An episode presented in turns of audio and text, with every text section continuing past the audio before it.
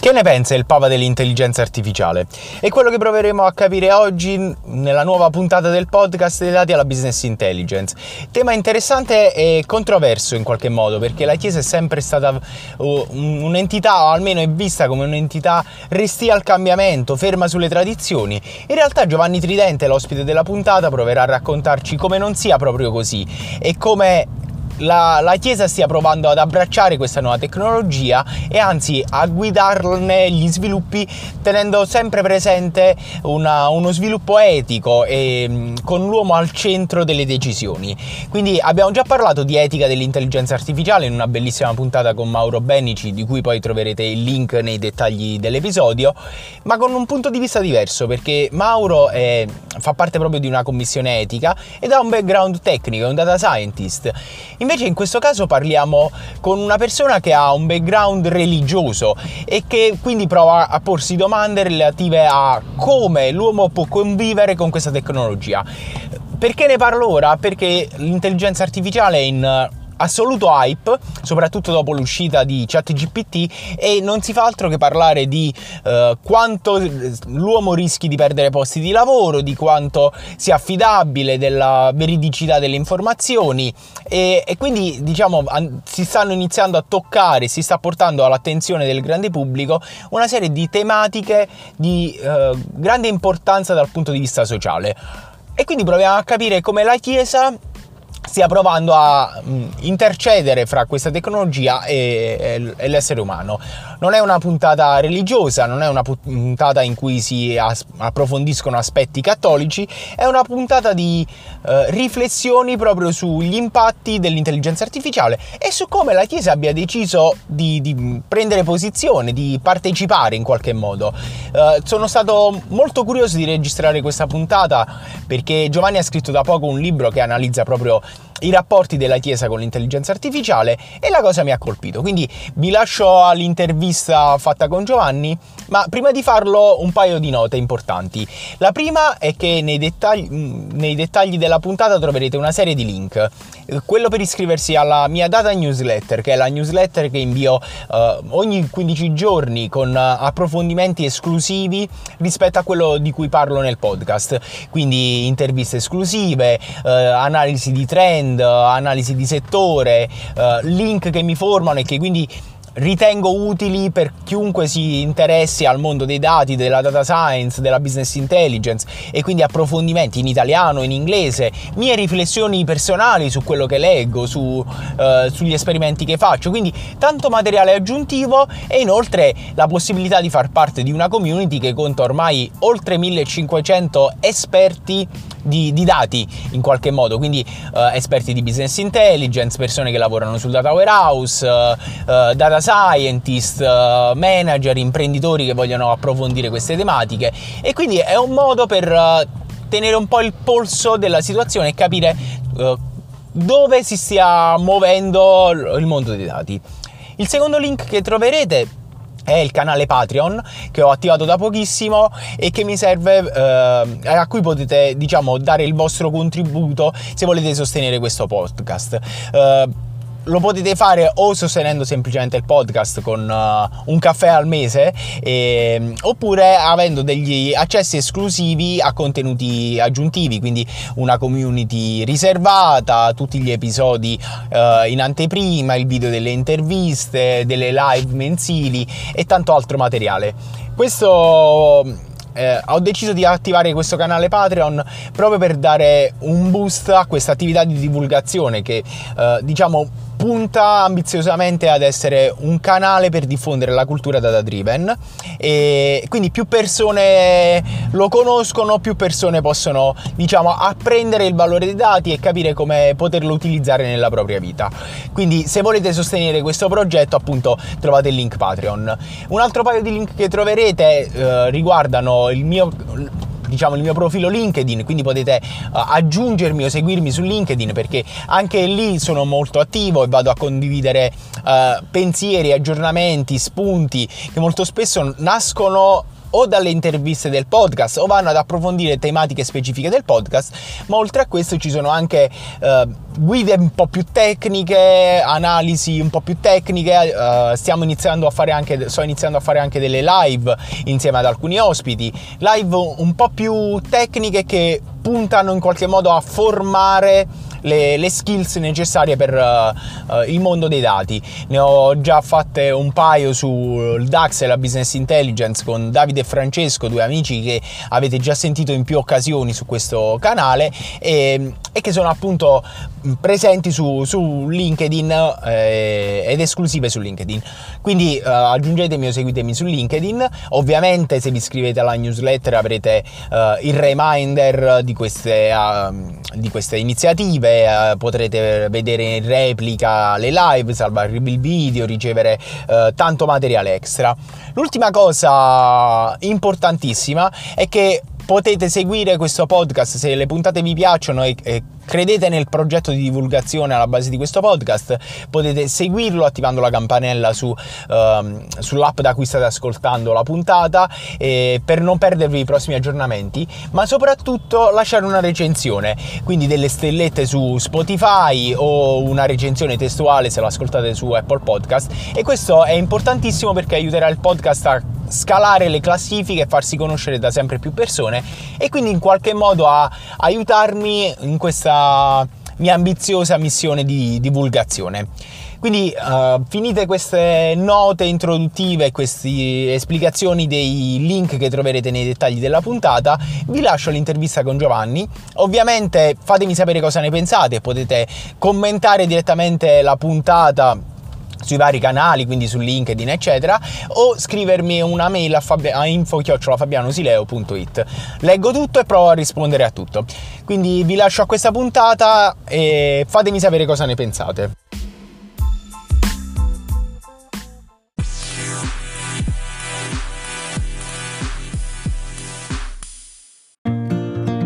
Benvenuti alla nuova puntata del podcast dei dati alla Business Intelligence. Quest'oggi parliamo di un tema molto particolare perché eh, proviamo a capire la Chiesa cosa pensi dell'intelligenza artificiale è un tema che eh, mi ha incuriosito molto e infatti ho chiesto al nostro ospite Giovanni Tridente, che ora si presenterà, di raccontarci un po' il connubio tra Chiesa, che in qualche modo è visto un po' come un'organizzazione eh, spesso restia al cambiamento, quando poi in realtà spesso no, non è così, e eh, intelligenza artificiale, che è un po' l'emblema del, del nuovo, del, della macchina che potrebbe sostituire l'uomo, quindi eh, presenta diverse tematiche a mio avviso interessanti. Eh, la chiacchierata eh, nasce proprio dal libro scritto da Giovanni e mh, mm, pubblicato da pochi giorni che affronta proprio il tema di come l'intelligenza artificiale possa essere eh, coniugata con la Chiesa e il, il Papa. Quindi Giovanni, intanto grazie mille per, questa, per la tua disponibilità e prima di entrare nello specifico del tema e del libro ti chiederei una presentazione un po' per i nostri ospiti che magari non ti conoscono. Sì, grazie per l'invito innanzitutto. Eh, io sono Giovanni Tridente, ho 40 anni e lavoro come direttore della comunicazione presso la Pontificia Università della Santa Croce a Roma, eh, della quale eh, sono anche insegnante, docente nella facoltà di comunicazione istituzionale e sono tra le altre cose giornalista, mi occupo un po' anche dei social e dell'impatto delle nuove tecnologie nella, nella evangelizzazione.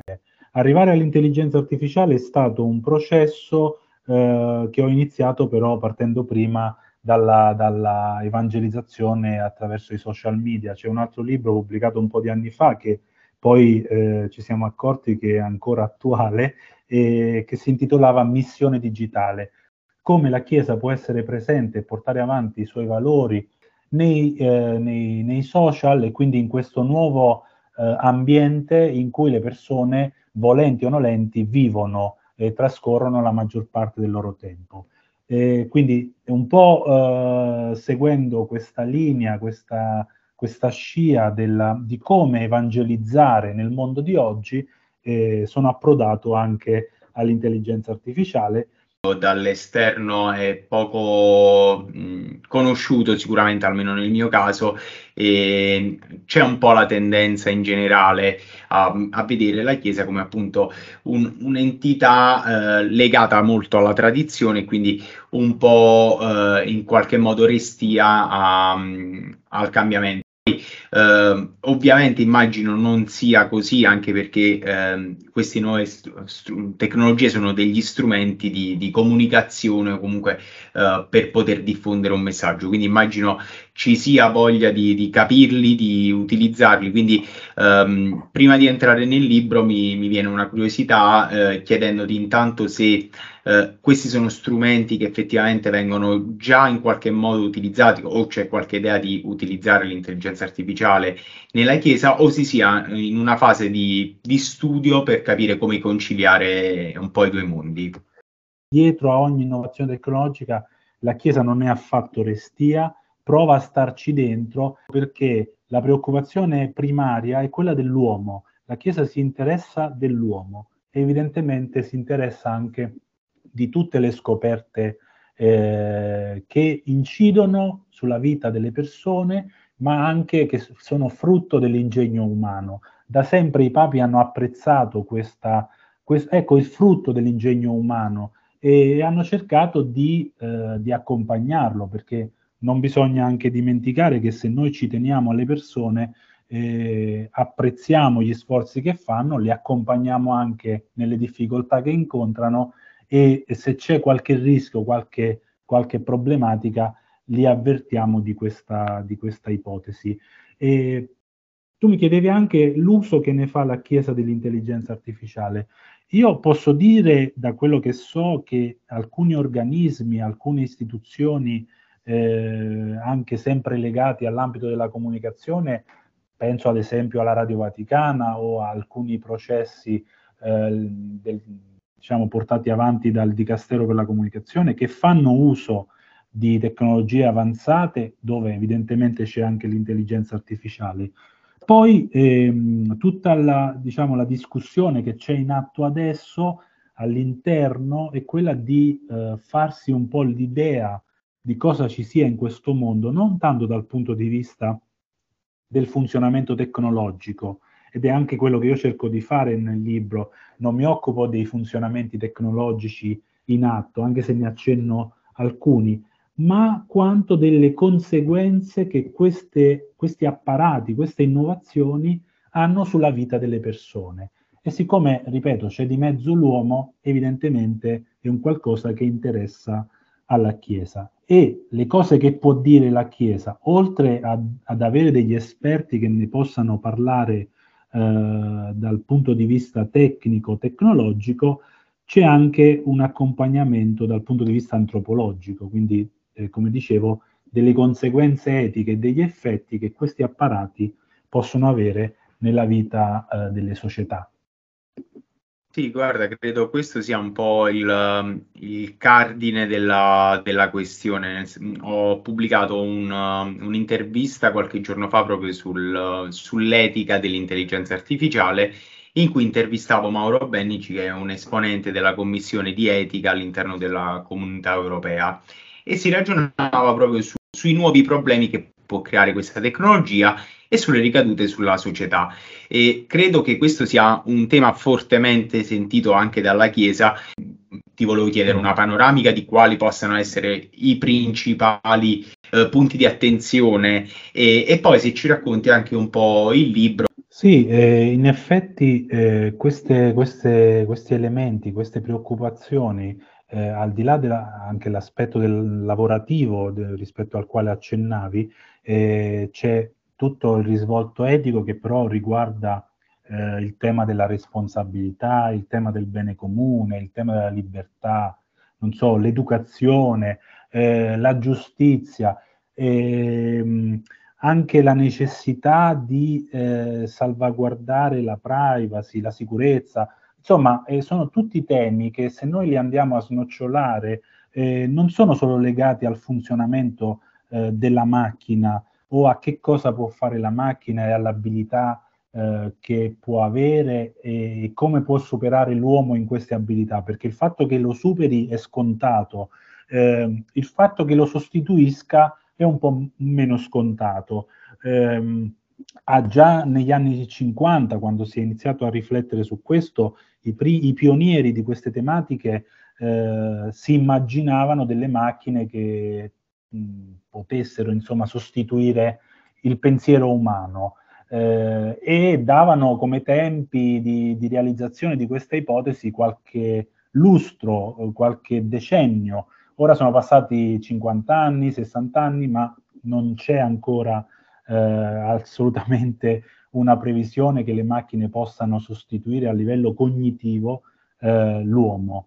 E, e allora lo possono fare nelle abilità.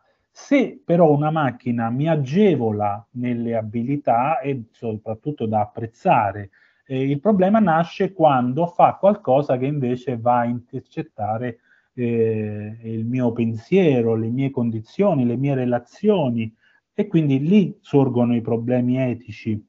E sul tema del lavoro il problema etico è che se io eh, perdo dei tipi di lavoro, dei tipi di professione perché sono sostituito dalle macchine, eh, eticamente forse è buono perché eh, lavori usuranti non li fanno più degli esseri umani e quindi da quel punto di vista è da, da apprezzare.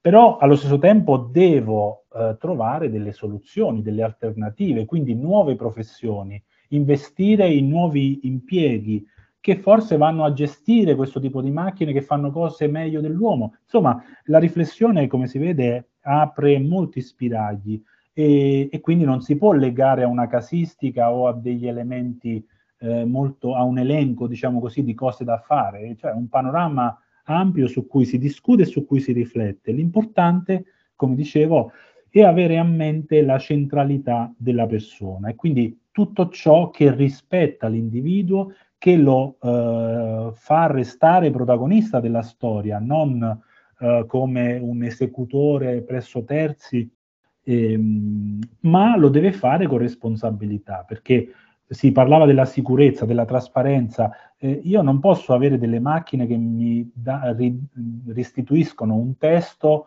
inventato e che io possa credere che l'abbia fatto un altro essere umano. Ecco perché c'è bisogno di trasparenza, cioè va sempre riconosciuto e va sempre certificato che quel testo eventualmente è stato realizzato da una macchina.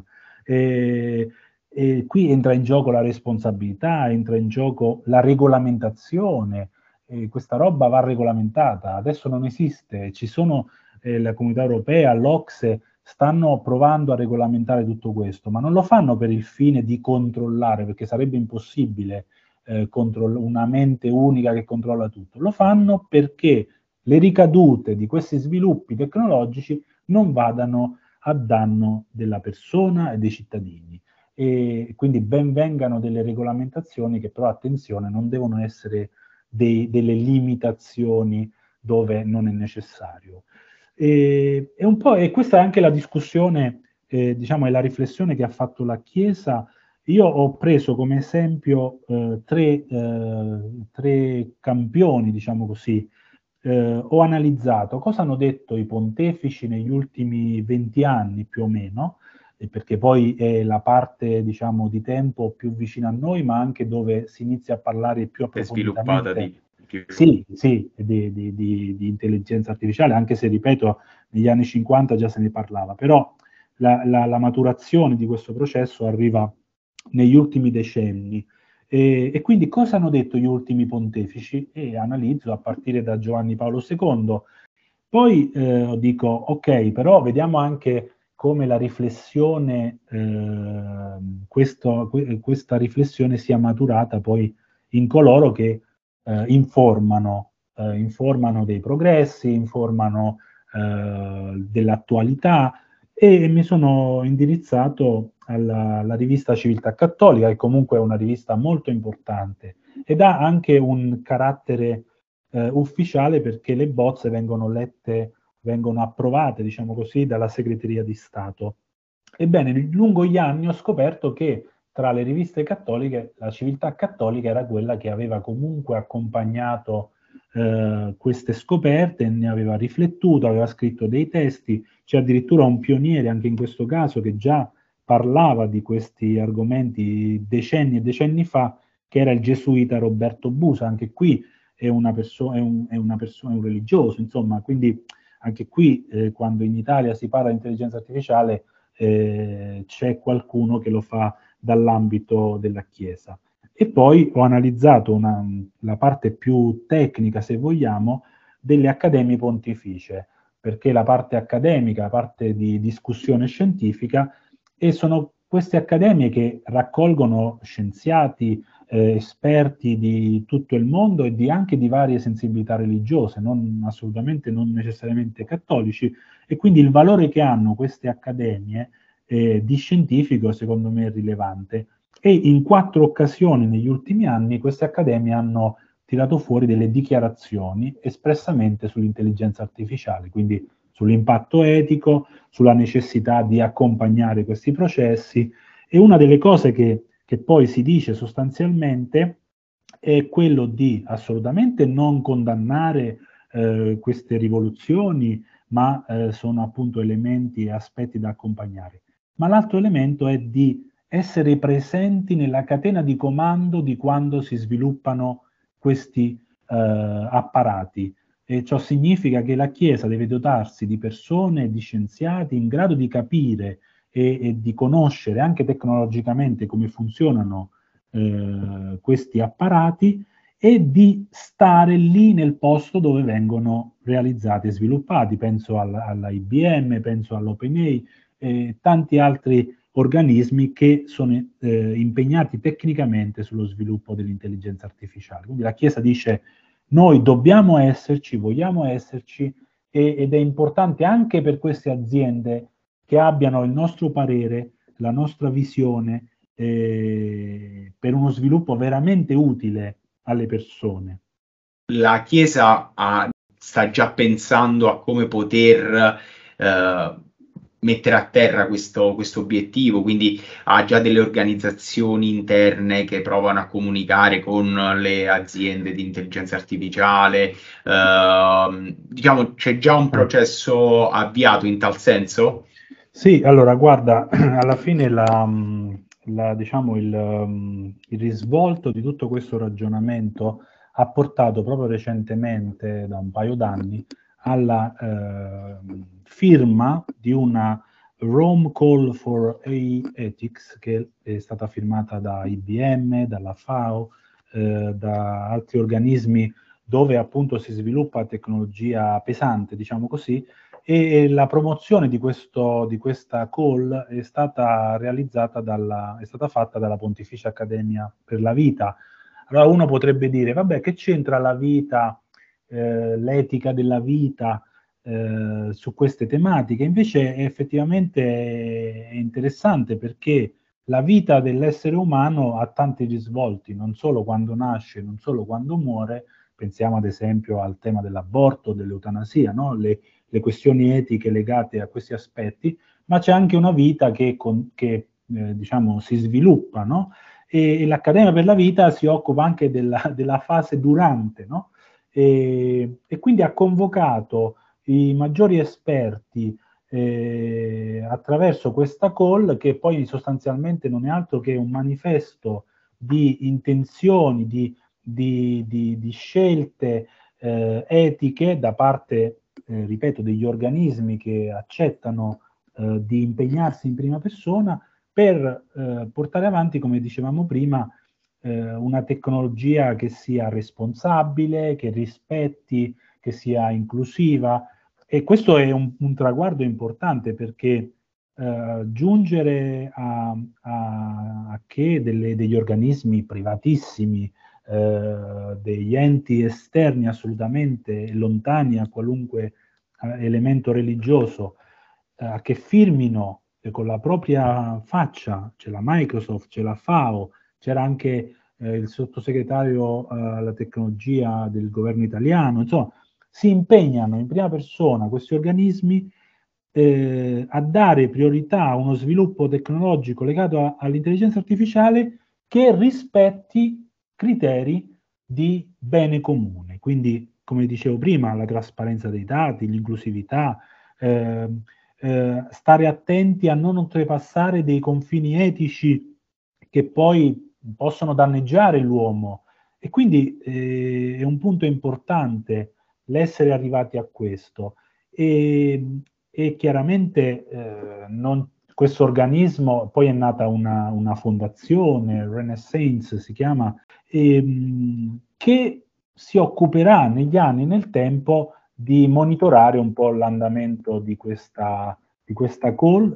No? Il, il, Vaticano possiede l'Accademia delle Scienze, l'Accademia delle Scienze Sociali, dove qui gli argomenti sono molto più eh, consoni, no? anche con la missione eh, della, della, stessa Accademia. E ci sono scienziati di un certo rango che, mh, che poi sostanzialmente eh, saranno chiamati a, a, doversi interrogare su ulteriori sviluppi dell'intelligenza artificiale.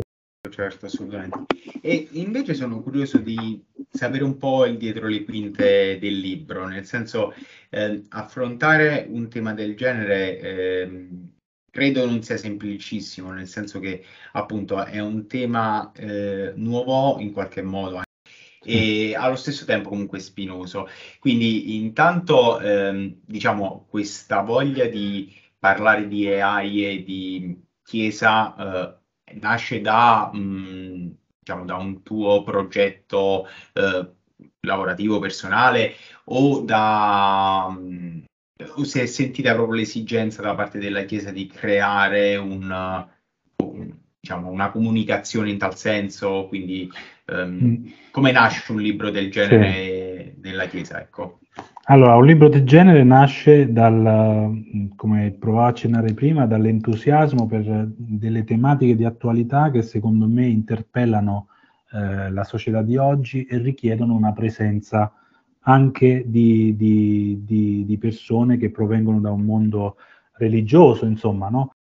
ho provato a, a, fare quello che non esiste poi nella realtà, cioè il pensiero della Chiesa sull'intelligenza artificiale non è stato formulato in maniera esplicita, non esiste, non c'è un documento. Ad oggi nessun Papa ha fatto un documento come un'enciclica o come una lettera apostolica sull'intelligenza artificiale.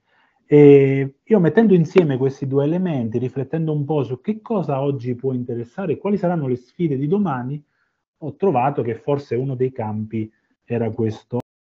Eh, il, il, libro si chiama Anima digitale, la Chiesa alla prova dell'intelligenza artificiale. Sì. Il sottotitolo è, eh, diciamo, molto eh, è particolare, nel senso che apre una domanda implicitamente e quindi in qualche modo chiede se la Chiesa eh, è pronta ad affrontare questo, questo cambiamento dell'intelligenza artificiale e, e cosa potrebbe succedere. Ecco. Mm-hmm. Quindi le, ho un, due curiosità. La prima intanto è se le conclusioni a cui sei arrivato poi hanno subito un processo di, di verifica prima di poter uscire, eh, perché poi comunque eh, stai un po' parlando a nome di una comunità, quindi non so se ci sono processi di verifica da quel punto di vista, e poi un po' a che conclusioni sei arrivato. Quindi riassumendo, sei partito da quello che la Chiesa ha detto negli ultimi vent'anni, hai provato a eh, trovare il minimo comune denominatore, mh, mm, banalizzo ovviamente il concetto,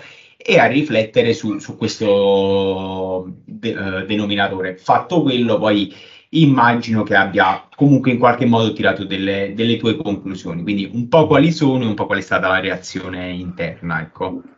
Sì, parto dal, dal tema del titolo. E a me più che la domanda, più che il sottotitolo, me la, eh, mi aspettavo che la provocasse il titolo.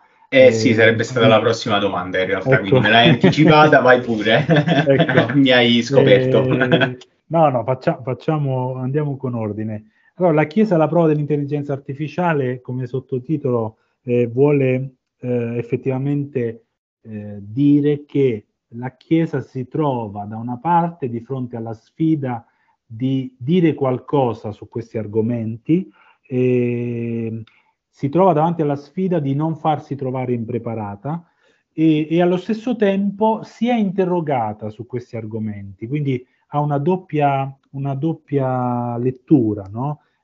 cosa, cosa ha, ha da dire la Chiesa quando si è messa in confronto con l'intelligenza artificiale e come sosterrà la Chiesa l'evoluzione che deriverà da questi processi tecnologici.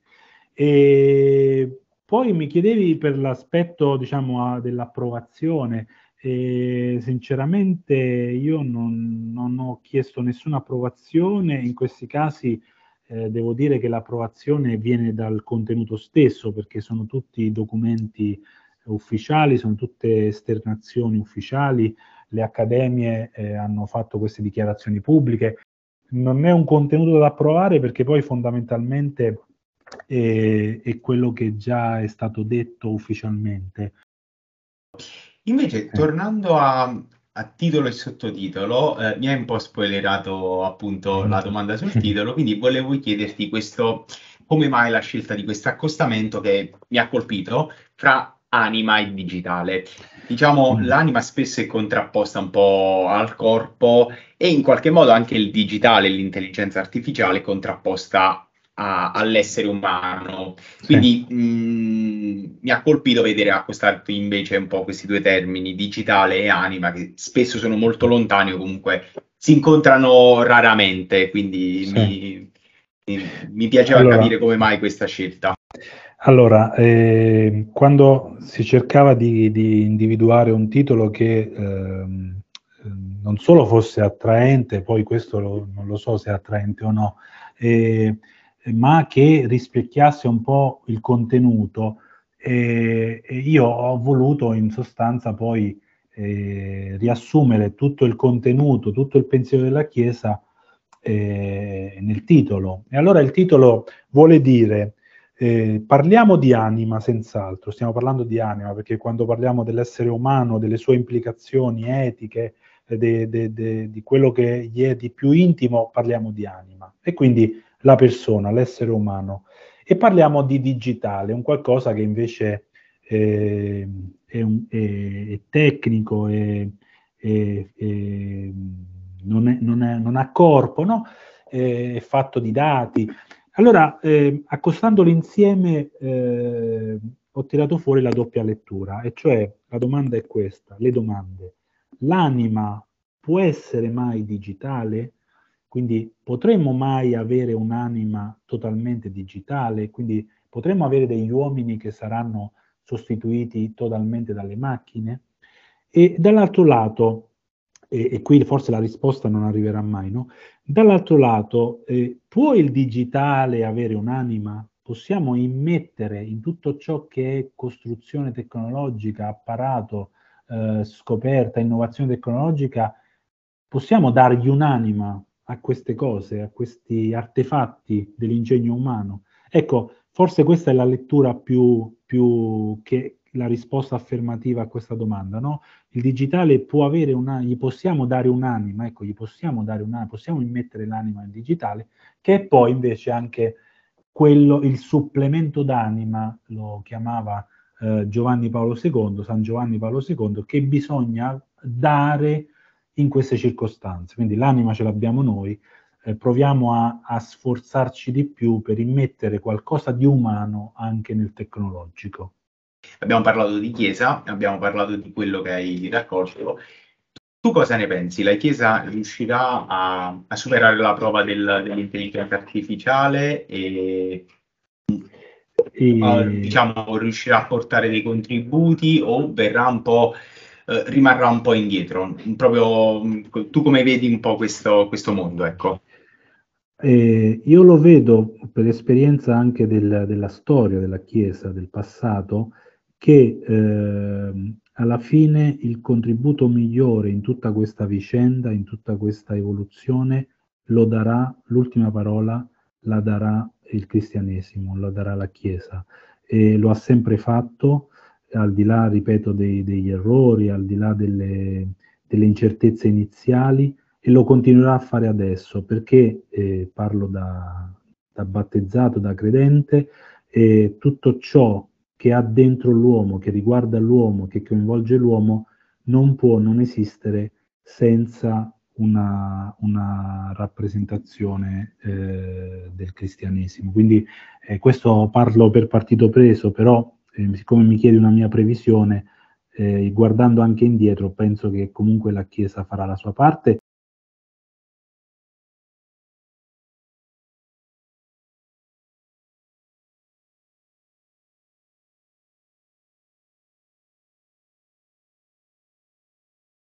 un argomento che mi ha colpito molto, eh, questa puntata nasce dal fatto che ho visto appunto un post su LinkedIn in cui parlavi del libro e mi ha colpito tanto perché era un po' quasi eh, due mondi quasi agli antipodi, quindi volevo sapere un po' il dietro le quinte e se effettivamente fossero agli antipodi. Quindi intanto ti ringrazio per questo, questo racconto. E, prima di, di, salutarti però ehm, faccio un po' la domanda di rito che faccio a tutti, quindi se vuoi consigliare, oltre ovviamente al tuo libro, altri due tre consigli di lettura.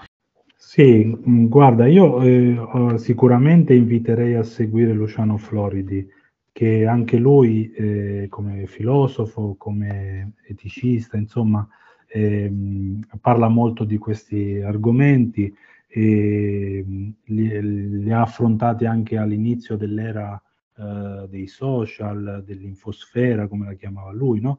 E, e quindi c'è, c'è, un libro eh, recente che si chiama proprio Etica dell'intelligenza artificiale. Dell'intelligenza artificiale, sì, sì, sì, sì ecco, l'ho letto, bellissimo, sfide, e, e, quello sicuramente è uno dei testi da, da avere in considerazione. Poi eh, io mi sono imbattuto in questo, in questo studio e